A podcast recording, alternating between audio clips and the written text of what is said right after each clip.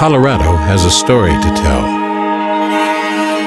From Glenn Miller to Dianne Reeves, from the astronauts to the Lumineers, the Colorado Music Experience collects and preserves the legacy of Colorado's rich music history, serving as a resource for audio, visual, informational, and archival materials.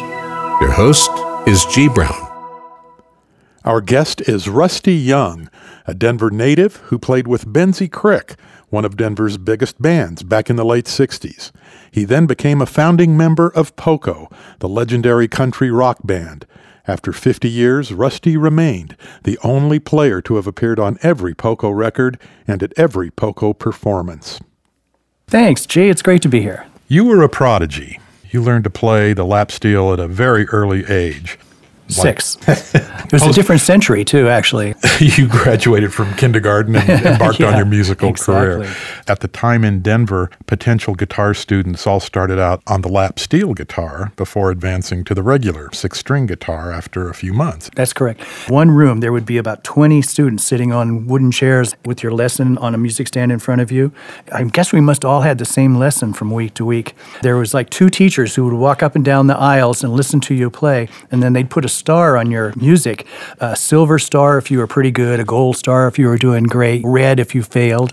You would do six months of learning to play lap steel, and it was just to kind of get the idea of looking at music. It was all tablature, they call it. They weren't real notes, they were just fifth fret, string one, that kind of thing. And after six months, then you would move to electric guitar, to standard guitar. So this way they could sell you two guitars in the space of six months. It was a racket, you know. I got started on lap steel and I really liked it. So I stuck with it, even though I learned to play electric guitar as well. I was there literally before they invented pedal steel. Once in the late 50s and early 60s, where Fender made a pedal steel available to everybody across the country. Before that, it was just Sho-Bud and custom made guitars in Nashville. Then I moved on to pedal steel from the lap steel. At that time, most people thought generically that pedal steel was for country music and maybe even Hawaiian music. There was an influence after World War II. Yeah, especially Uh, on lap steel. That's the Hawaiian instrument.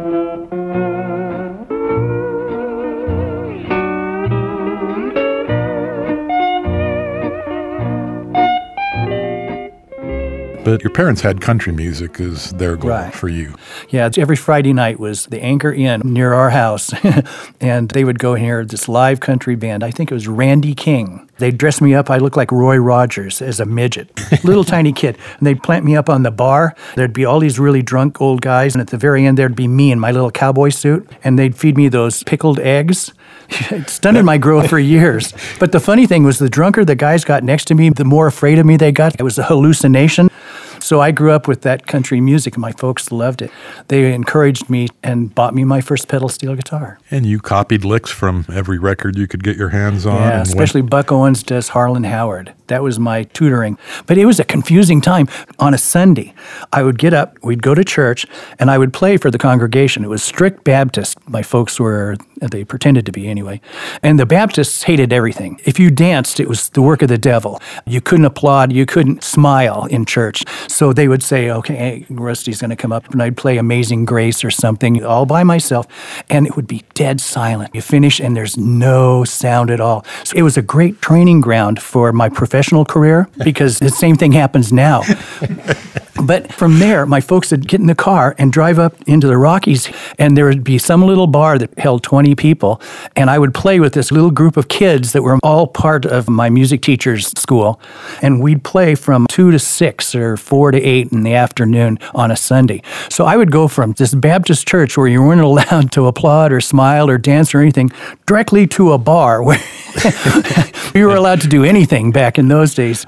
I was so confused as a kid, so confused, which explains a lot. You were 12? Yeah, is it- 12. Yeah. And my dad would pass the hat and probably make $10 on a Sunday, and I was the richest kid I knew. We're talking 1958. You had the best bike on the block. I I'm had the best bike on the block. What was the Denver scene like in terms of your gear, where you could headquarter? Happy Logan's was a mainstay. Right. He was the guy in town. Go see Happy. And uh, I bought a lot of guitars from him, and I took electric guitar lessons, steel guitar lessons. Influence too from him. Mr. Gibson, I remember, was my teacher. That was a big part of the community until Don Edwards Guitar Center came in on West Colfax.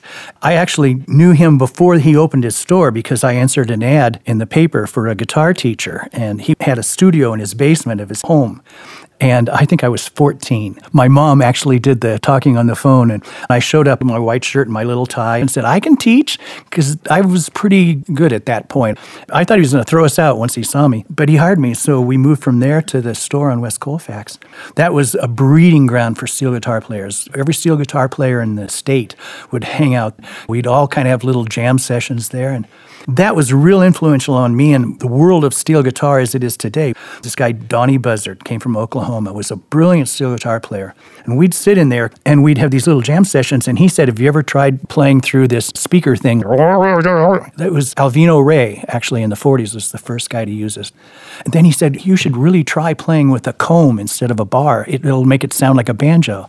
And he had all these tricks. And I picked up on it. And then I said, Well, what if we plug into a Leslie and see what we get? And so all that experimentation started at Don Edwards Guitar Center in Colorado in the early 60s, 62, 61. And that's the stuff I took to LA when I went out there. Fuzz tones. And actually, at one point, I played Purple Haze backwards. Those were the kind of things that we were doing going into the beginning of Poco and that whole country rock thing that came out of LA. Did you have hopes for any other career path before music took over? I went to CU and I was a business major. Made it through just about two years, I think. I realized that there was one calling for me. It was very, very clear. At that point, you were a member of Boenzee Cryque, Denver based group. The odd moniker was inspired, legend has it, a local business sign on an appliance store. That's what I heard. Yeah, they'd been around a while before I joined the band. The drummer from that band came into Don Edwards and heard us jamming and then came back the next day and said, Would you join? Join our band. And that drummer was George Grantham, who ended up the drummer in Poco. Still in love with you, baby. Still in love with you, baby. You're still driving me crazy. You're still driving me crazy. Still in love with you, baby. Baby, don't you know my heart is breaking up inside of me? Boenzee Cryque got a lot of local airplay. There was a single on Uni Records, Still in Love with You Baby, Sky Gone Gray on the flip side, went to number one here on KIMN, which yeah. was the dominant top 40 station right. here in Denver. So right after that's when I got the call to go out and play on the Buffalo Springfield's last album. And then from there, things just exploded. We were still together when I went out to play the session. And then while I was out there, Jimmy and Richie asked me to help them start a band. So when I came back from that session, I said, sorry guys, I got this thing to do.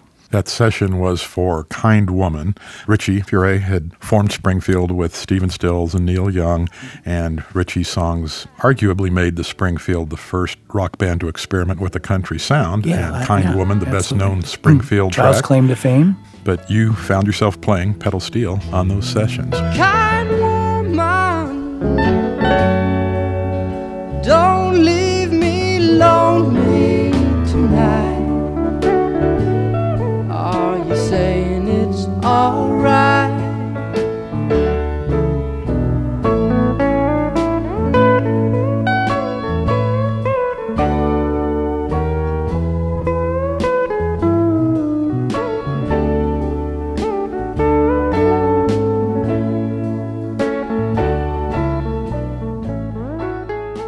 the Springfield, a pretty volatile outfit. They broke yes. up around yeah. 69. Very Richie formed Poco with Jim Messina, and they recruited you. There was me, Jimmy, and Richie, and I figured these guys are famous. They're going to know the best players on the planet. Putting this band together is going to be really fun. Eight months later, there still was no band. There were a lot of guys that came through, but none of them fit. None of them were right for the band. Gregg Allman came by and played with us for a while, and, and that wasn't a good fit. I mean, he was perfect for what he ended up doing was obvious. And Gram Parsons, for a number of months, was playing with us. There was no rock to Gram Parsons. He did hardcore country, and he was very good at it, very well known in LA for it. He was a friend of Richie's from the folk singer days in the early 60s in New York. They had shared an apartment in Greenwich Village. So Richie invited him over to play with us. And Richie, I think, was envisioning like he and Stephen Stills, that vocal duo they had, or the Everly brothers. He wanted a singing partner, and he thought maybe Gram would be that. And we worked with Gram for a while, and it didn't work out. There were some personality things and musical things. And finally, it got to the point I'd been in LA for eight months in a little apartment out there in the valley. I sold my car. I sold everything in Colorado I had, and I was running out of money. I thought, man, if I don't get this together, it's never going to happen. I told Richie and Jimmy, I said, I know a great drummer, sings high harmony. He'll be perfect. And so I called George. I said, George, get out here. And Randy Meisner, I knew from the poor. And growing up playing in rival bands here in Denver. And I'd always wanted to work with him. I thought he was a brilliant, unique talent. So I went over to Randy's house. They were doing odd chores and playing local gigs here and there when they could. Randy, he's in the front yard washing. He had a bug eye sprite, a little green one. There were tiny little cars that looked like frogs. And he got all his hair cut off, a flat top, because he thought he was going to have to go into the military. He's out washing his car when I came over and I said, Hey, Randy, I got this thing going with Richie Furay from the Springfield. We could use a bass player. You want to come over and check it out? And he said, Sure. That's how the band got together. I brought in George and I brought in Randy. Once that group clicked together, it was great. And that's how Poco got started. Well, there's just a little bit of magic in the country music we're singing.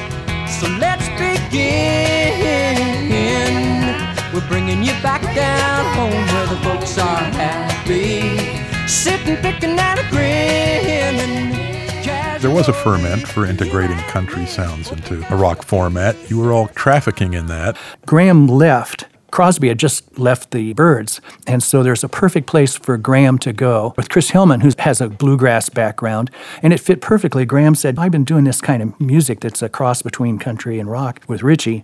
Let's try it. And they did, and they had a record contract, so they could go into the studio the next day and record. We didn't. It took about six months or eight months before we could get into the studio. So Sweetheart of the Rodeo came out shortly before Picking Up the Pieces did. You ain't going nowhere.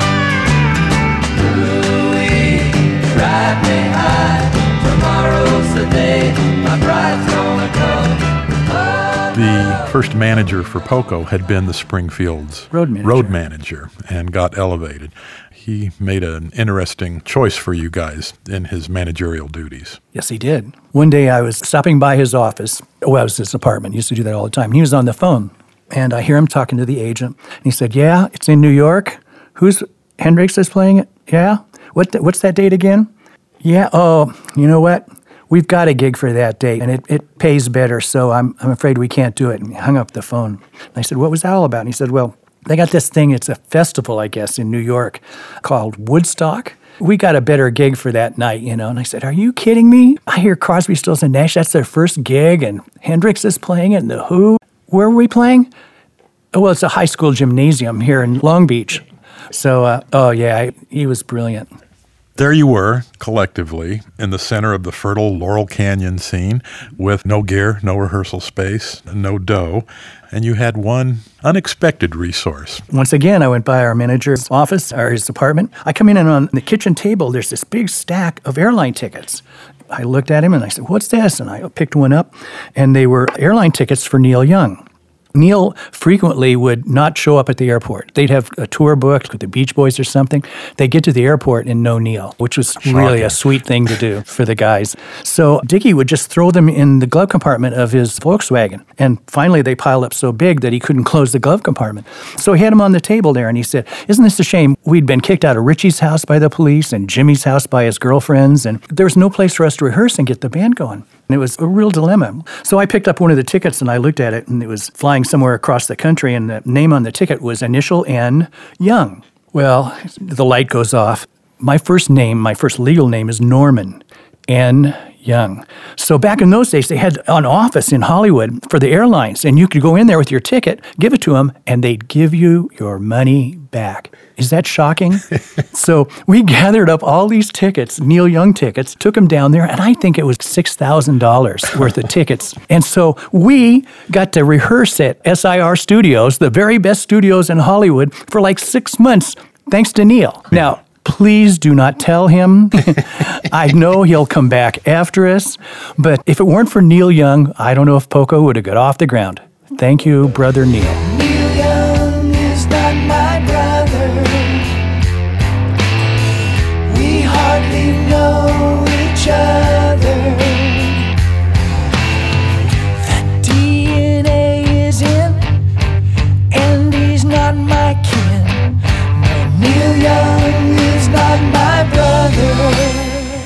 The band initially called Pogo, And Walt Kelly was the creator of the Pogo comic strip, but he sued. We were on stage at Anaheim Convention Center, and a couple of guys with briefcases and suits, and this thing about four inches wide saying cease and desist. The Archies had a big hit at the time, and I think Walt was figuring he was going to license the name Pogo and have a hit record. I don't know. I thought you were going to say that they had a hit called Cease and Desist. Yeah, they, they may have. You had been on the lookout for new applications of the pedal steel. With Poco, you had a chance to start implementing this stuff to great effect. Everything from barring with an aluminum chair out of Oh, the yeah. kitchen oh, to Oh, yeah. playing through a Leslie for organ effects. Or the fuzz tone or any of that kind of stuff. You were an innovator. See, that was the deal. Is pedal steel was known as a country instrument, and that's the way it was played. Rack, rack, rack, rack. That was it. That's what people expected. I wanted to show that it could do more. It could be any kind of instrument. I could play right along with Jimi Hendrix, just as wild and crazy as Jimi on steel guitar.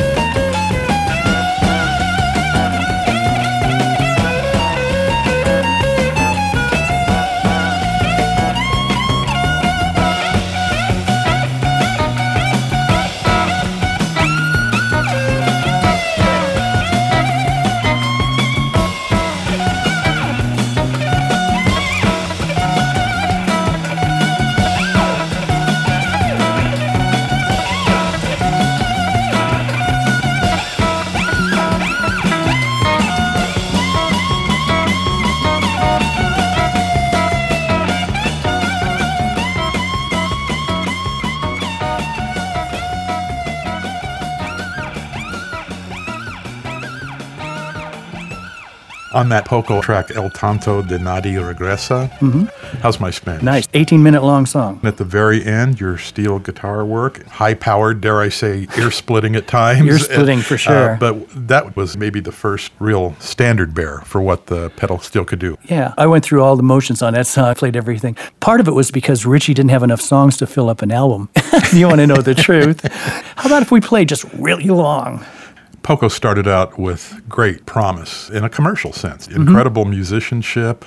Your concerts, the word I always use is joyous. You guys knew how to transport people. Richie was a great entertainer, is a great entertainer.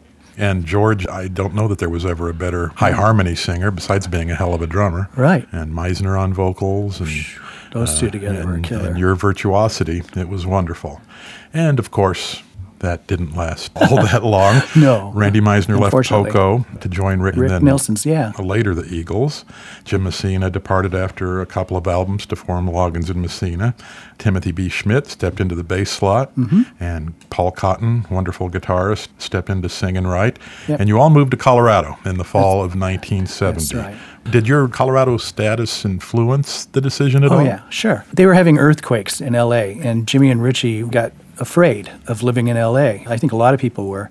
And so they wanted to move. And they were suggesting San Francisco. that was a little odd. That's a great idea, guys. And so it's really great in Colorado. Why don't you come out and take a look and see what you think? And we moved to Boulder in the early 70s and lived there until Richie left the band. We really had to move back to LA because of business at that point. But uh, yeah, we moved here because George and I both said, you guys are going to love it in Colorado. And Richie's still here. He loved it.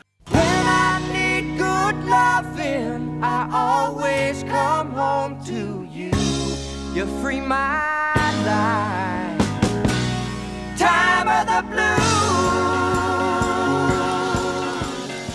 Some wonderful records. A good feeling to know. Yeah. Was the one that Richie famously thought was going to break the band. Right. You must have all shared that sentiment. Well, I did. I did. When it came time to record an album and Richie would present his new songs, that was the most exciting day there could be for me because you'd hear that new material that you knew you were going to live with for years and years. And it was always so great and so inspiring.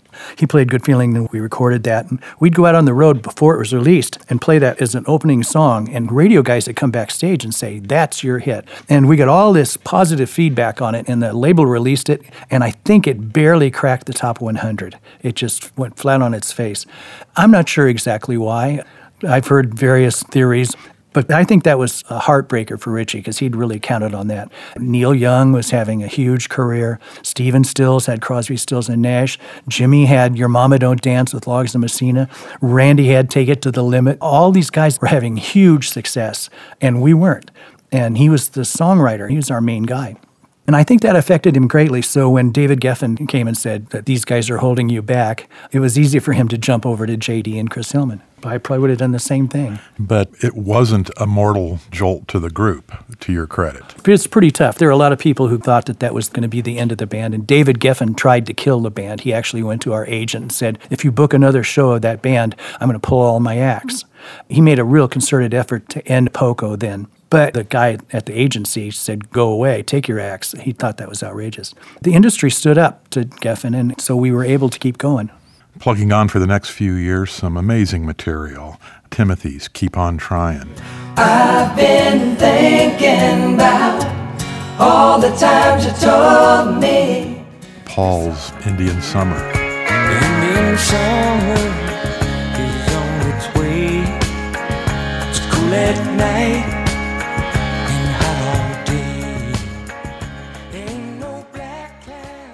And your Rose of Cimarron. We had this friend, Stuart Margolin. It was actually a friend of Jimmy's that I met. He did a lot of production work in LA, like commercials and videos, and actually Angel on Rockford Files, his sidekick. Neat guy, and into all kinds of different things in LA. And he called me up and he said, I'm going to produce a record for Roy Rogers. Do you have any songs?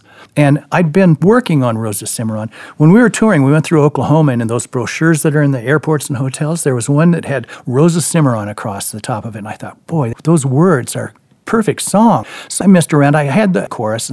Didn't think much about it. It seemed a little different for Poco. So when he called me and said, Got any songs for Roy Rogers? I thought, that is perfect because Roy was the lead singer in the Sons of the Pioneers, a band I grew up with, Tumblin' Tumbleweeds and Cool Water. They were the original Crosby, Stills, and Nash. They had three part harmony and acoustic guitars. And I thought, boy, Rose of Cimarron, if I could finish this song and make it a contemporary rock song with the melody the Sons of the Pioneers would do and that kind of harmony, it would be a really killer combination.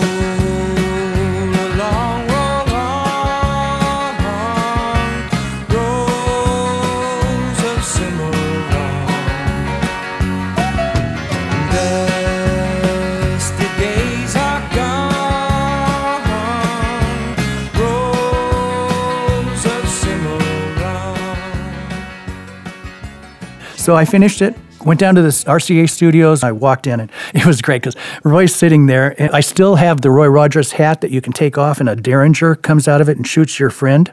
I had the chaps and all that.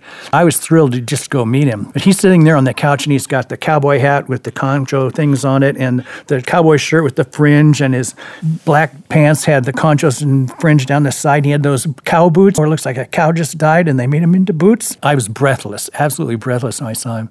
Played the song for him and they loved it. Then I got a call about a week later that Roy decided he couldn't sing anymore. He wasn't going to do the album. So I played it for the guys and everybody loved it. Everybody that heard it loved it. So it ended up the title track to that Poco record and it's the most recorded Poco song by other artists in the entire catalog. It was number one in Germany by Hoffmann and Hoffmann.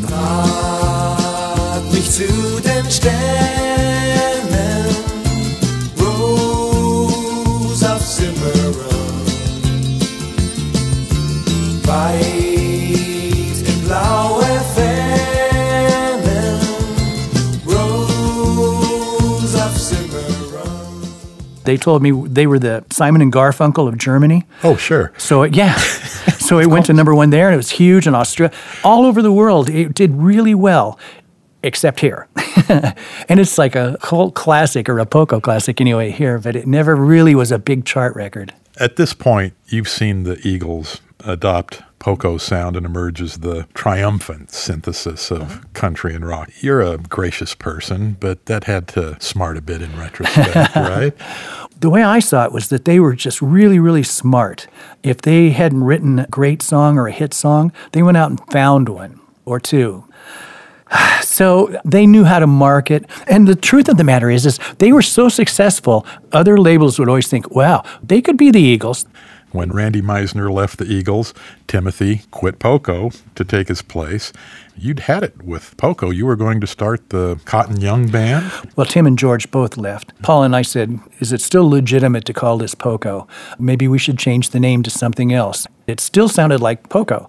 We thought, why change now? We're carrying the torch. I was fortunate to have Paul Cotton with me because he's a great singer and player, and it really gave continuity. And he was in the band, what, 30 years? So without Paul, I don't think the band would have gone on. And without Crazy Love, the band wouldn't have gone on after 78. You recruited a keyboardist and an English rhythm section at that juncture. Yeah, Crazy Love took off right away. Then there was a real call for us to go out, and all of a sudden we were everybody's favorite son, and we got lots of phone calls from people. Hey, would you like to write a song? people who had never called me before. Lots of calls to come out and play on the road. And yeah, we put that band together, and off we went. Tonight I'm gonna break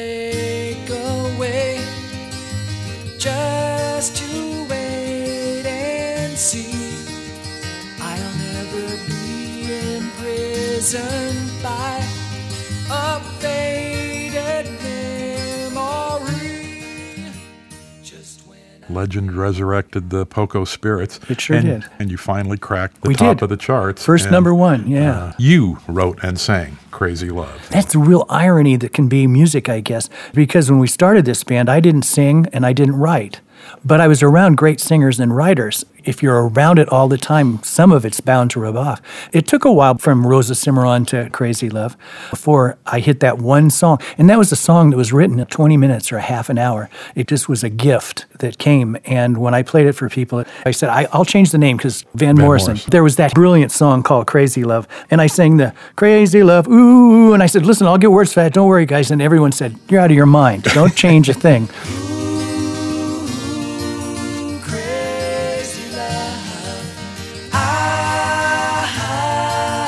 And it's funny because when our record came out, the Allman Brothers released a song called Crazy Love at the same exact time. It's just one of those things. It didn't change a word and probably was a good idea. Yeah, left to your instincts, we would have had Goofy Love or something right on the charts. That wouldn't have been good. And Paul's Heart of the Night, Heart a the Night, second top yeah. 20 hit. So not bad work for a band that some had written off. The record label had written us off. They were going to drop the band until they heard those two songs.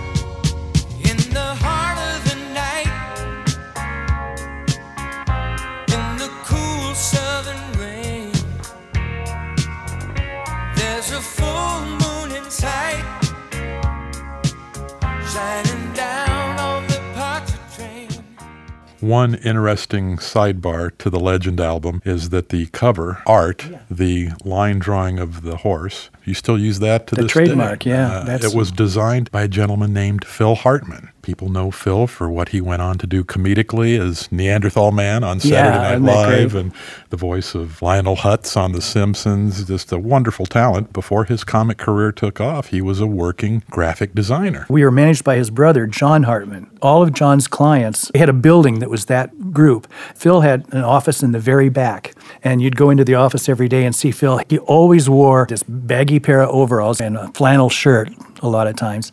And that was his uniform, and you could expect to see him in the back working on his little table, doing all kinds of, you know, like wood cutting, all these really cool art things. He created the CSN logo, Crosby, Stills Nash logo, the America logo. He did all their album covers during that period of time. He was really great. He was so much fun to be around. He was so much fun. It's a landmark album cover. It's in all the album cover books that show the best of the best. About five years later, you moved to Nashville. Music was changing, and our LA label wanted us to go to Nashville and make a record with those people. And so uh, we went out there and uh, experimented with making a record for those people, in quotes, which didn't work out. It was a crazy world there. The big fish in a small pond thing, there were a lot of LA guys who had gone out there, and it was a pretty interesting scene. You formed a band called Sky Kings at one Yeah. point that was Yeah. different. It was Yeah. a project that, That never really got traction, but it was good music. Oh, it was really great. It was a band with Pat Simmons from the Doobie Brothers, John Cowan, who's in the Doobie Brothers now, but he was in New Grass Revival, brilliant singer, one of two or three best I've ever heard. And Bill Lloyd, a friend of mine that was in a band called Foster and Lloyd that was country rock, the beginning of that in Nashville. Poco had got to the point where I thought it'd be nice to take a break, and so I did. And RCA came to us and said, Will you make a record? So that's what we did. We made a record for RCA, but when we delivered it, uh, I have no idea what they were thinking, but they decided that they didn't like the record. But it was a great experience. I really enjoyed it. At the end of that, I got a phone call saying, What do you think about going out again? You orchestrated a Poco reunion of the five original members in 1989. That album Legacy, successful with a hit Call It Love. You sang the lead vocal.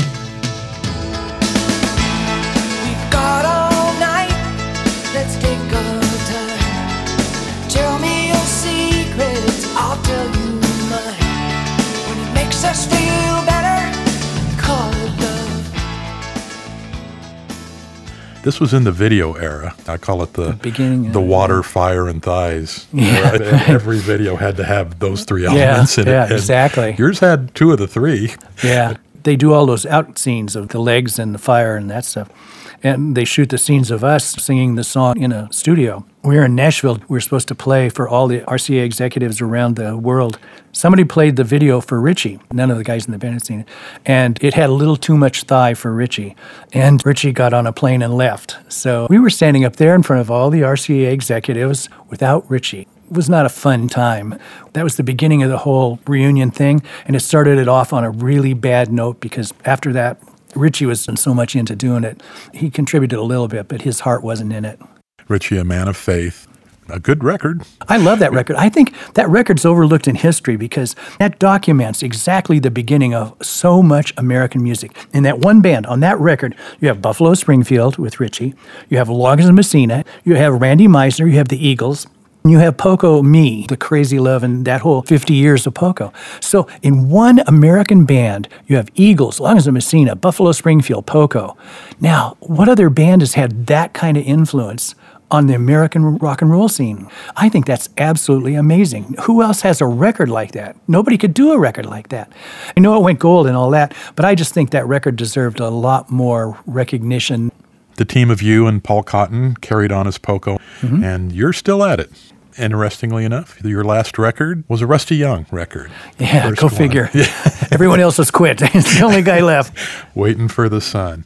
Very, very proud of it. In the old days, I'd been offered a couple times to do solo projects, but had always concentrated on Poco. I'm winding down now. I'm really coming to the end of my career. I'm getting tired. I thought, you know, I've never made a solo record. Everybody else that's been in this band has made lots of solo records. Usually each guy's made five or six at least. I haven't. It took a year. I wrote the song sitting in our cabin there in Missouri. Went to Johnny Cash's studio, the Cash Cabin, there in Henderson, Tennessee, which had a great vibe. Recorded with my band guys. They know what I like and what I want to hear. I think you can hear all the elements of Poco over the years in it. I'd love to play for you a song called My Friend that to me sounds just like classic Poco. And it starts, Here we are after all these years, still the same as we were back when, which is what I've learned every time I'm around these guys. Everyone is exactly the way they were in 1968. No one's really changed at all. The song talks about all the years we've gone through and the amazing careers that everyone's had, all the success that everyone's had. We're still friends. Give us a tune, Rusty. My friend. After all these years. Still the same as we were back when. Oh, so long ago, you know. My friends.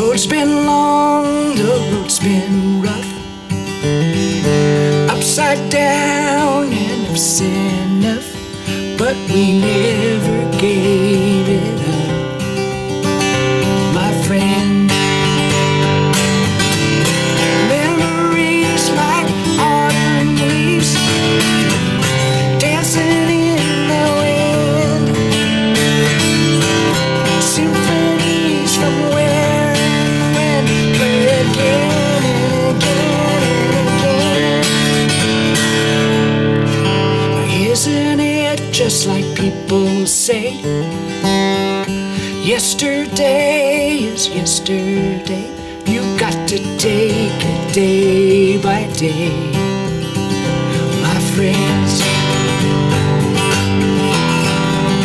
My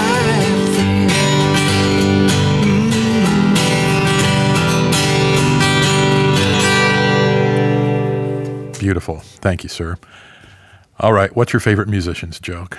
Well, you know, the perfect toss is a banjo in a toilet without hitting the rim. But I have a creative one for you. So we're playing in St. Louis.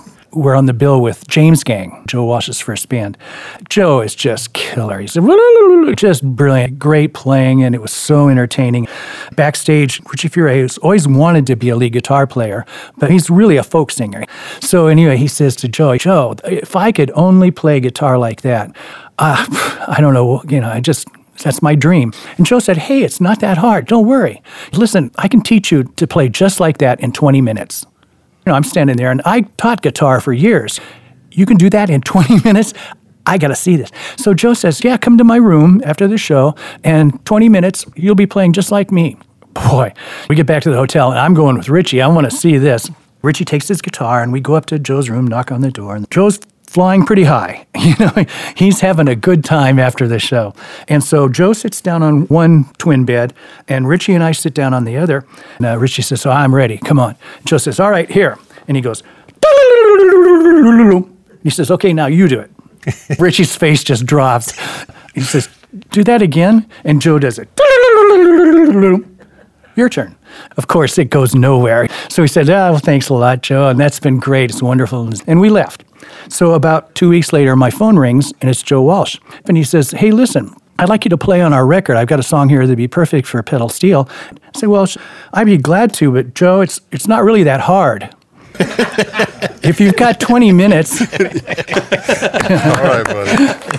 You want to hear one other Yeah. story? So Gram Parsons, Gram's working on songs with us. I see that Buck Owens is coming to Disneyland. And I've been telling Richie Furay about Buck Owens. I was a huge fan and I would go to every concert that came through Denver. Elitch's. I think instead of my graduation, I went there to see Buck Owens. Huge fan. And I knew Tom Brumley, the steel player. And I said, Richie, you've got to hear Buck Owens live because that was the original country rock band. They were definitely rock and roll. There's no getting around it. So Richie said, Yeah, let's go. And Gram says, Hey, I know Buck. All right, let's meet there. We'll meet at the gates at Disneyland. We got to Disneyland, and Richie and I are standing there waiting, and there's a commotion at the gates, and it was Gram. Gram had just got back from Europe. He had been hanging out with David Bowie and Keith Richards. This is 1968. He's wearing a dress, a linen dress and sandals, very tasteful sandals. You know, he had that thing around his neck, and I think he had a flower in his hair, but I'm not sure. And he was pushing a baby carriage. He was there with his wife. He raised a real ruckus. They weren't going to let him in for a while. They finally did let him in. They were worried about his sanity. So we'd sit down to watch Buck, and Buck was great. After the show, Gram says, You want to go back and talk to Buck? Sure, let's go. So Gram walks in wearing this dress, and there were celebrities backstage. Johnny Cash was back there, Dolly Parton was back there, and the Buckaroo guys are just giving him such shit. Not the place to be dressed like a girl. Gram looks at him. He says, All right, you can laugh all you want, but this is what's going on in Europe. All the guys are wearing this. You watch. Next year, you're going to be wearing this. Cash looks over at him and he says, Well, son, do they make it in black? Thank you, Rusty. You're, you're welcome. Thanks, Jay.